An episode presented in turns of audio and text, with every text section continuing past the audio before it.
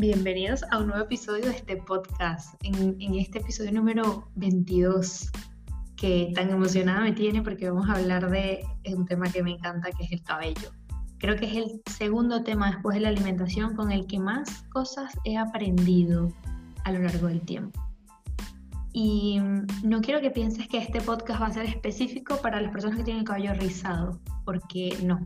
Te aseguro que te voy a hablar de una serie de mm, parámetros que tienes que considerar indiferentemente de cómo tienes el cabello. Esto también va un poco de transición, de contar mi experiencia, de cómo llegué a entender un poco eh, lo que le hacía bien a mi cabello y lo que le hacía daño. No siempre tuve el cabello como lo tengo hoy. No me refiero a rizado, rizado lo he tenido siempre, pero con un rizo como el que tengo hoy, con un cabello un poco más cuidado, eh, más sano, pues no. Y tampoco me pasó que siempre amé mi cabello. Durante muchísimo tiempo no era así. Y también te voy a contar de eso. Otra cosa que te quiero decir es que no hay cabida aquí para eh, decir que esto es un tema solo femenino. Si eres hombre, también te interesa escuchar este podcast. Y te voy a decir por qué. Mm, a lo mejor a ti no te preocupa mucho el tema del estilizar el cabello y del look en el cabello, tanto como a las mujeres pero seguro que te preocupa cosas como la calvicie, por ejemplo. Hoy te voy a hablar también de eso a ti. Así que, damas y caballeros de este podcast, quédense, porque este episodio les prometo que les va a servir muchísimo para cuidar su cabello. Acompáñenme.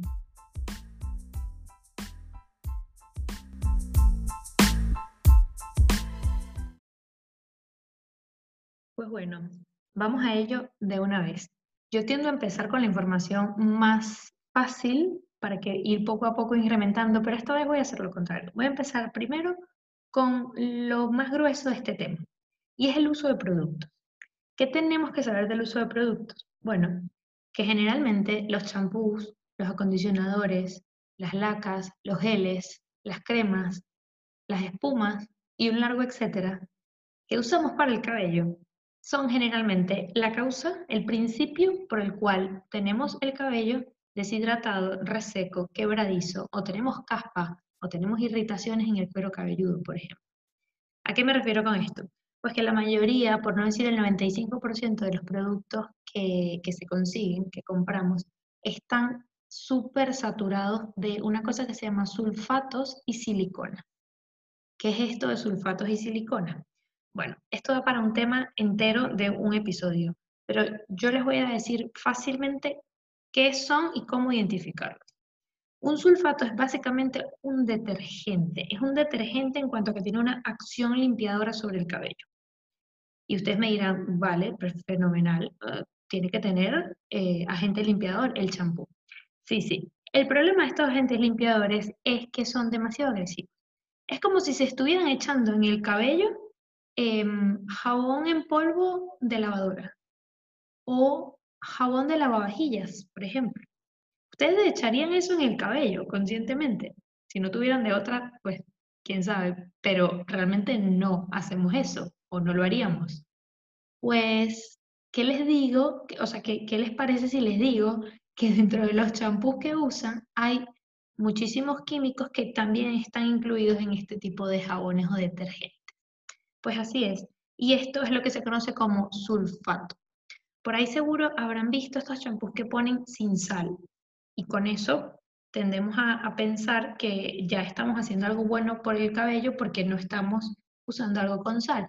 La realidad es que cuando en el envase colocan sin sal no necesariamente viene sin sulfato, porque cuando se den la vuelta y revisen la etiqueta, seguro que van a encontrar al menos un sulfato de los que les voy a mencionar ahora. Tienen unos nombres muy raros, pero les voy a decir como el, más usual, el que más encuentran. Em, son dos. Uno es el sodium laureth, terminado en TH, sulfate, y el otro es el sodium lauril, terminado en IYL, sulfate. Todo lo que diga sodium, no sé qué, qué, qué, generalmente es un sulfato. Luego hay distintos tipos de sulfato y sí es verdad que hay unos que son más fuertes que otros pero no los voy a ligar con ese tema. Lo que tienen que saber es que si cuando lean eh, el champú, dentro de los primeros ingredientes está esto, Tienen que saber que ese champú tiene un agente detergente muy fuerte y muy agresivo para el cabello. ¿Por qué es preferible no usar champús con estos, eh, químicos? Pues para evitar irritaciones en el cuero cabelludo y para evitar resecar el cabello, que a lo mejor no lo vas a ver al principio, pero con el tiempo lo vas a empezar a notar. Y seguro te ha pasado que cada cierto tiempo te toca cambiar de champú porque sientes que ya no te hace el efecto maravilloso que te hacía al principio. Y tiene que ver mucho con esto, con el cabello se resiente de recibir tanto sulfato o, o tanta fórmula de ese tipo de sulfato y luego buscas otro y otro y otro y otro. Y al final es un círculo vicioso. Eso por un lado. Luego tenemos algo llamado las siliconas. Las siliconas para dimensionar un poco el asunto, es un derivado del petróleo. Es un derivado del petróleo. ¿Nos estamos echando derivados del petróleo en el cabello? Sí, eso es lo que les estoy diciendo, que nos estamos echando derivados de petróleo en el cabello.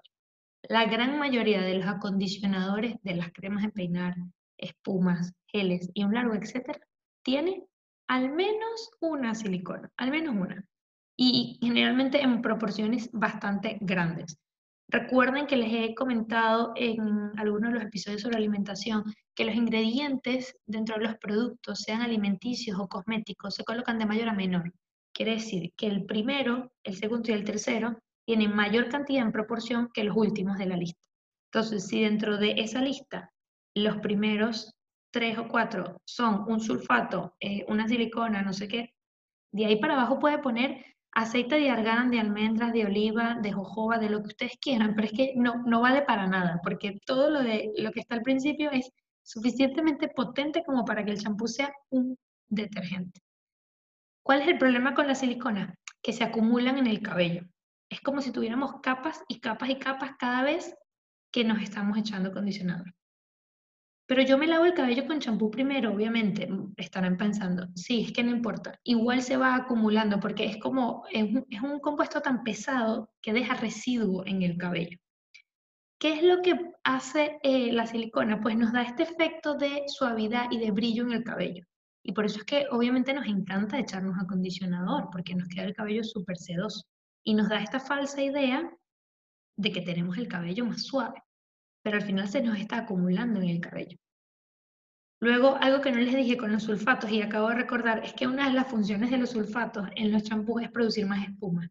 Y como tenemos esta idea de que mayor espuma, mayor limpieza, pues entonces por supuesto queremos un champú que haga espuma, pero que me pueda hacer un gorro de espuma en la ducha. Volvemos a lo mismo.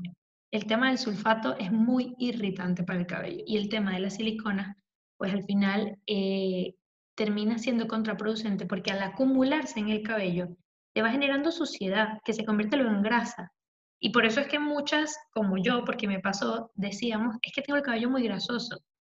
Realmente mi cabello no era grasoso, es que tenía una cantidad de siliconas acumuladas en el cabello que hacía que fuera grasoso.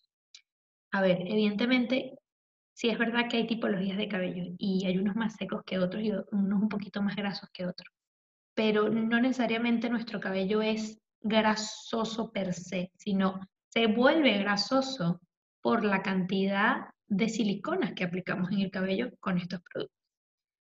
Con eso también, al igual que con los sulfatos, hay muchísimos nombres muy raros, muy científicos, pero les voy a hablar de, dos o tres eh, siliconas, los nombres, que son los más comunes que van a encontrar en las etiquetas. Uno es el dimeticone, el otro es el dimetil silicone. Fíjense que suena un poco como silicona, se parece. Con el tiempo, cuando los vayan identificando, se les va a hacer demasiado fácil ver cualquier etiqueta y saber que eso es una silicona, aunque no se sepan el compuesto de memoria. Bueno, dimeticone, dimetilsilicone, hay uno que se llama polimetilsiloxane, bueno, en fin, son nombres muy complejos. Si ustedes quieren una lista con mucho más detalle de los nombres de todos estos sulfatos y de todos estos siliconas, díganmelo por eh, Instagram, por el post que voy a colocar de este episodio en Instagram, y yo les prometo que les hago la lista y se las comparto.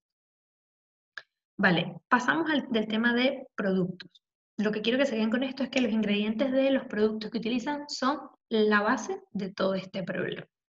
Luego añadamos a esto el tema del uso de tratamientos como la queratina, la cirugía capilar, y no sé cuál otro decir, porque realmente yo estoy un poco desligada del tema y no sé qué es lo nuevo en este asunto. Estos dos son los que más me sonaban de, de los que mis amigas me contaban que, se, que, utilizaban y que aplicaban. Pues por supuesto, sí, ya hemos hablado antes de que en los champús y en los acondicionadores, que parece algo tan inocente, hay esta cantidad de sulfatos y, y parabenos, y, perdón, y siliconas, los parabenos son otra cosa. Imagínense la cantidad de químicos que hay en tratamientos de este tipo. O sea, esto sí que es un todo mal en mayúscula. Esto puede resultar que, que es extremadamente necesario para lograr un tipo de cabello específico que quieras. Si lo quieres muy, muy liso, muy, muy suave. Y al principio, si no te hace daño en el momento, pues tú vas a seguir usándolo porque vas a pensar, esto me va bien. Pero realmente es que a la larga vas a ver los efectos.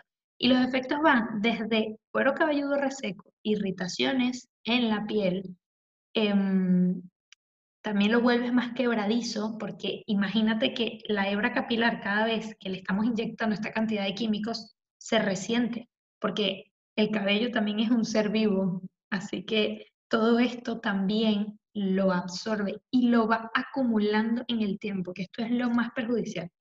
Lo hablábamos en el episodio de la cosmética, eh, cosmética natural, me parece. Eh, que al final el efecto de todo esto se ve a largo plazo porque lo vamos acumulando en el tiempo. Ok, seguimos. Eh, cosas como los tintes, pues lo mismo que les hablaba anteriormente. Yo entiendo que llega un punto de nuestra vida que hay que usar tinte y no queda de otra. Tratemos de buscar tintes que tengan la menos cantidad de químicos posible. Si pueden usar cosas naturales como la henna, por ejemplo, sería genial. De esto yo sé muy poquito, la verdad. Mm, me quiero enterar más porque quisiera usarlo. El día que me, que me tiña el cabello por primera vez quisiera usar henna y no, no otra cosa pero de esto no sé mucho. Pero eh, lo, que sí, lo que sí sé es de mm, cosmetólogas eh, que sigo por Instagram, por ejemplo, que hablan mucho del tema y saben mucho de este tema, que también se los puedo dejar linkeados en los, en los comentarios de este episodio. Investiguen un poco por internet el tema y si tienen posibilidad de adquirir algún producto de esto sería fenomenal porque los tintes son también una de las cosas más perjudiciales. Luego, otro, nuestro amigo el secador, el difusor, la plancha, las tenazas, las pinzas, bueno, del calor extremo, líbranos Señor. El cabello detesta estas temperaturas extremas a las que lo sometemos. Y hablo tanto de frío como de calor. ¿Por qué me enfoco en calor? Pues porque generalmente estos eh, aparatos que utilizamos están basados en función de, aplicar calor al cuero, al, cuero cabelludo y al cabello. Mucho, mucho calor. Em, mientras menos los usen, este tipo de instrumentos, pues mejor. O sea, simplemente les voy a decir eso, porque evidentemente el cabello se va a resecar más cuanto más expuesto a temperaturas extremas esté. Clarito. Otra de las cosas a considerar eh, es, por ejemplo, el uso de fórmulas naturales no necesariamente tienen que comprarse el champú más costoso del mercado para tener un buen producto. Hay cosas que pueden hacer ustedes mismos en casa con, productos incluso em, eh, alimenticios. Eh, también tengo una persona que les puedo recomendar para esto, que es Victoria Moradel, que es eh, cosmetóloga aquí en España y tiene un canal de YouTube maravilloso. Se los voy a dejar también linkeado en este episodio para que lo vean si les interesa hacer algunos productos ustedes. Yo les puedo hablar de lo que he hecho yo y he aplicado y me funciona muy bien. Em, por ejemplo, cosas como el gel de linaza. Yo evidentemente por mi tipo de cabello necesito un, producto que me estilice, ¿no? Em, pero si tú también lo necesitas, por ejemplo, eh, o usas muchos geles, cremas de peinar, el gel de linaza te va a venir maravillosamente. Y esto no es más que calentar linaza o sea, hervir linaza en una olla y luego colar esa linaza la semilla y como que la baba que sale, ese gel que, sale de esa cocción de la linaza, pues envasarlo y lo tienes en, el refrigerador y lo usas cada vez que te vayas a estilizar el cabello. Esto puede sonar a cuento de camino, pero yo estuve muchísimo tiempo utilizando el gel de linaza eh, cuando no quería realmente gastar en productos muy caros o no tenía acceso a ellos eh, y ya está lo usaba.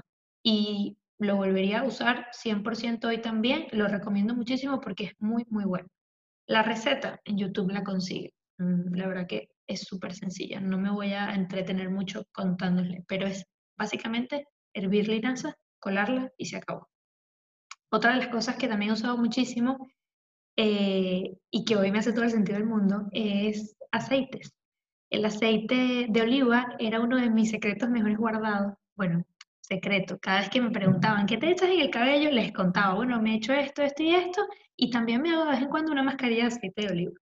Por aquel entonces yo no cumplía esto de no usar champú sin sulfatos y sin siliconas porque no sabía nada de este tema, pero me hacía mis mascarillas de, aceite de oliva cada cierto tiempo y eran buenísimas. Por supuesto mi mamá odiaba que yo hiciera esto porque le gastaba el aceite de oliva, pero de verdad es muy bueno. De hecho, hoy en día lo último que he probado son los aceites esenciales en el cabello. Porque bueno, los aceites esenciales ya forman parte de mi vida, se los conté en unos episodios más atrás, y ahora los uso muchísimo, incluso para temas del cabello. Y les voy a dejar un dato. El aceite de romero, por ejemplo, es especial para evitar la caída del cabello o para promover el crecimiento del cabello. Con lo cual, si quieres fortalecer tu hebra capilar o si eres hombre y estás luchando contra la calvicie, pues hay una cantidad de mezclas muy buenas con aceite esencial de romero que puedes hacer. De hecho, me llegó recientemente un, newsletter este, donde eh, hablaban de este tema de los aceites esenciales para el cabello y me llamó la atención que mencionaban la historia de un chico que empezó a usar una mezcla con aceites esenciales eh, para la calvicie y le fue muy bien. Yo no lo he usado en esa mezcla, pero yo como no me guardo nada, se los voy a compartir. Así que tomen nota. La mezcla es aceite esencial de romero, aceite esencial de menta, de jojoba, mezclados con un poco de aceite de oliva. Y si se están preguntando, bueno, sí, me encantaría usar el tema de los aceites, pero no tengo ni idea de dónde consigo esos aceites ni por dónde comenzar, escríbanme, que yo les puedo asesorar con el tema de los aceites, porque también estoy eh, en ese tema, no solamente porque los uso yo, sino porque también eh, los distribuyo, los vendo. Así que me pueden contactar para ese tema. Luego, otra cosa que también no falla, la sábila. La sábila es buenísima para el cabello, es muy buena para el brillo, por ejemplo. Y esto son remedios ancestrales. Igual que los aceites, también son remedios ancestrales de nuestras abuelitas. Bueno, otras cositas que les puedo decir, como para que las tengan en cuenta y les pueda ayudar. Cosas que yo he usado, por ejemplo, eh, hay una especie de como de gorrito que se puede usar para dormir, sobre todo si tienes el cabello un poco largo como yo y si lo tienes rizado, pues ya te digo, es como algo esencial que tienes que tener. Eh, son unos gorritos como de fibra, ¿cómo se llama esta tela? Eh, microfibra, eso, tela de microfibra. Se usan para dormir, te pones tal cual como un rollito y con eso duermes. No es nada incómodo, por supuesto, si no, yo directamente no lo usaría. ¿Para qué sirve esto? Pues para evitar que la fricción del cabello con la, almohada, con la, tela, con la sábana, pues genere esta estática que hace que nos levantamos con el cabello, pues así, un poco. Este gorrito es maravilloso y si no lo consigues hecho, pues sencillamente te lo puedes hacer tú mismo. Eh, también dan la opción, que yo no lo he probado, pero es una opción, de eh, tener un, pedacito de, seda, de, tela de seda, y también con eso te puedes como enrollar el cabello para dormir con ello. Eh, otras cosas esenciales, protector solar para el cabello cuando estén expuestos al sol. Em, sí, hay protectores eh, solares en spray para el cabello. No estoy hablando del protector solar de la cara que se lo echen en el cabello, ese no. Luego otra cosa también, por ejemplo, ahorita eh, aquí cuando llegue el invierno, usar sombreros y gorros cuando estemos en el exterior es fundamental porque el cabello se resiente muchísimo con el frío extremo bueno, con las temperaturas en general extremas. Ya vimos lo del calor, ahora con el frío, pues esto es un dato que les puedo, les puedo dejar. Esos serían como los puntos claves que quiero, de los que quería hablarles hoy. Que si los toman en cuenta, pues créanme que el cabello les va a empezar a cambiar. Ahora, aquí tengo que hacer un inciso y decirles que lamentablemente, eh, después de estar años utilizando productos eh, con sulfatos, con siliconas, con químicos, no vayan a pensar ustedes que por hacer esto una semana o 15 días van a despertar un día con el cabello que siempre han querido. Esto va de tener un poco de paciencia y de ir transicionando. Yo no cambié todo esto de un día para otro. Yo no llegué eh, ese día a mi casa y boté todos los productos que tenía con sulfatos y con silicona. Por un lado, porque tenía demasiados, porque era una acumuladora compulsiva y me gustaba probar un montón de productos. Y luego, por otro, porque no me parecía factible empezar así. Yo soy más de ir poco a poco, pero bueno, ustedes se lo gestionan como quieran. También hay gente que de repente bota todo y dice, yo me libro de todo esto, lo regalo y me compro todo de nuevo o empiezo de cero, es válido. Lo que quiero que entiendan es que esto va más de tener una cantidad de productos caros, va de constancia, de mucha constancia y mucha paciencia, porque los primeros tres, cuatro meses, dependiendo qué tan dañado tenga el cabello, van a sentir que el cabello está en las peores condiciones, porque empieza ese proceso de, de desintoxicación y empieza a mostrarse tal cual como es. Luego que pasen esa fase, él va a empezar a mejorar, va a empezar a regenerarse. A lo mejor les toca hacerse un corte de, de, puntas o un corte de cabello un poco más profundo para sacar un poco ese cabello que está muerto. Pero manténganse ahí porque les aseguro que con el tiempo van a ver buenos resultados. Y luego no van a querer volver más nunca a usar estos productos con sulfatos y con silicona.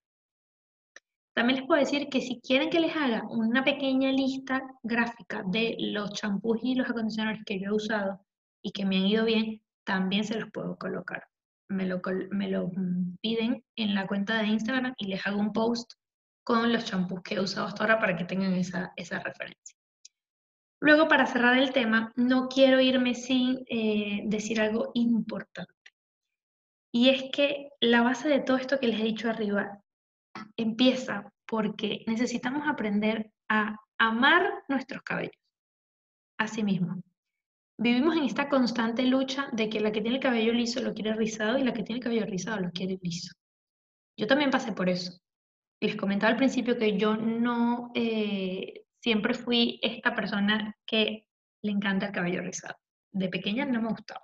Y no me gustaba no porque tuviera un estereotipo de que el cabello liso era más bonito o, nada de eso, porque gracias a Dios, eh, creo que mi mamá siempre me resaltó mucho que tenía que querer mi cabello como él, pero no me gustaba porque es que no sabía cómo cuidármelo, no entendía cómo podía ser que el cabello se viera como yo veía en las revistas, como veía en los comerciales, que eso también es un error, que ya voy a hablar de ese tema de marketing. Pero el, el hecho es que hay que entender un poco que al final si vivimos pensando en cambiar en, la, estética natural de nuestro cabello, vamos a vivir en una lucha constante.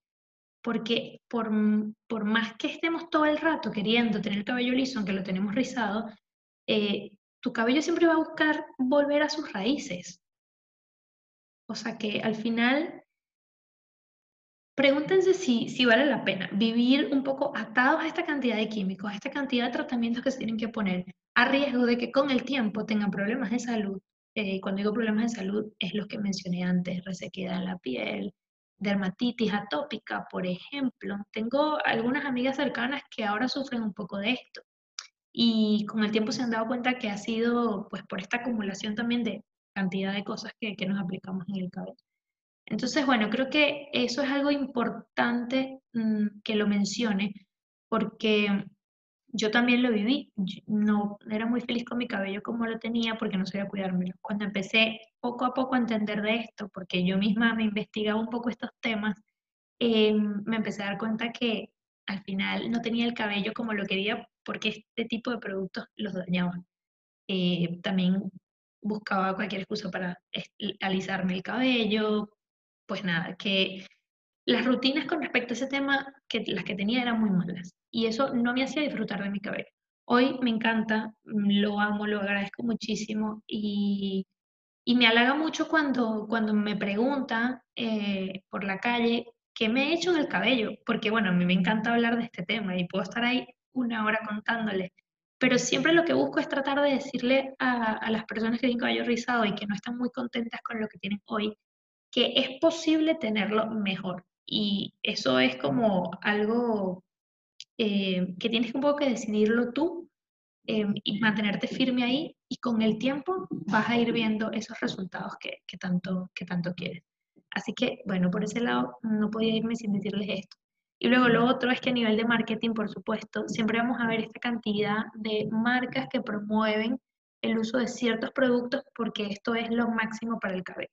No se fíen de nada de lo que lean en revistas y vean de las marcas. Revisen muy bien los ingredientes, lo que les decía al principio. Que el envase dice sin sulfato, sin parabenos, cruelty free, no sé qué, eso está muy bien.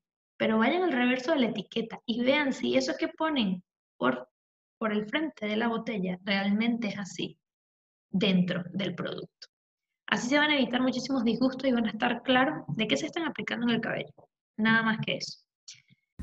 Pues bueno, yo creo que no me queda más nada que decir, o bueno, sí que me queda mucho por seguir hablando, pero no lo voy a hacer muy largo. Eh, coméntenme por, por Instagram si necesitan saber algo específico sobre esto, si quieren más información sobre eh, algún punto específico eh, y yo con todo gusto les envío la información que tengo. Muchas gracias por estar aquí siempre. Un abrazo, cuídense mucho. Bye.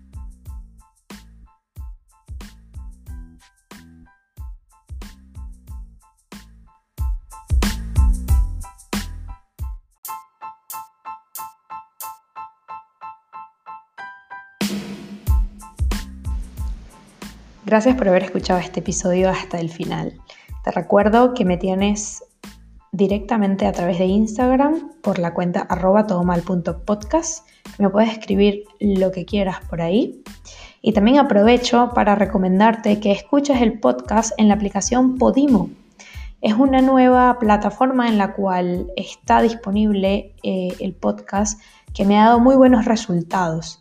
De hecho, si estás en un país donde no tienes acceso a Spotify por cualquier razón, te recomiendo muchísimo que utilices Podimo. Se escucha muy bien y puedes acceder a él sin ningún problema. Te lo aseguro porque yo me encargué de hacer el testeo. Así que bueno, por allá nos escuchamos también. Un abrazo y nos vemos pronto. Bye.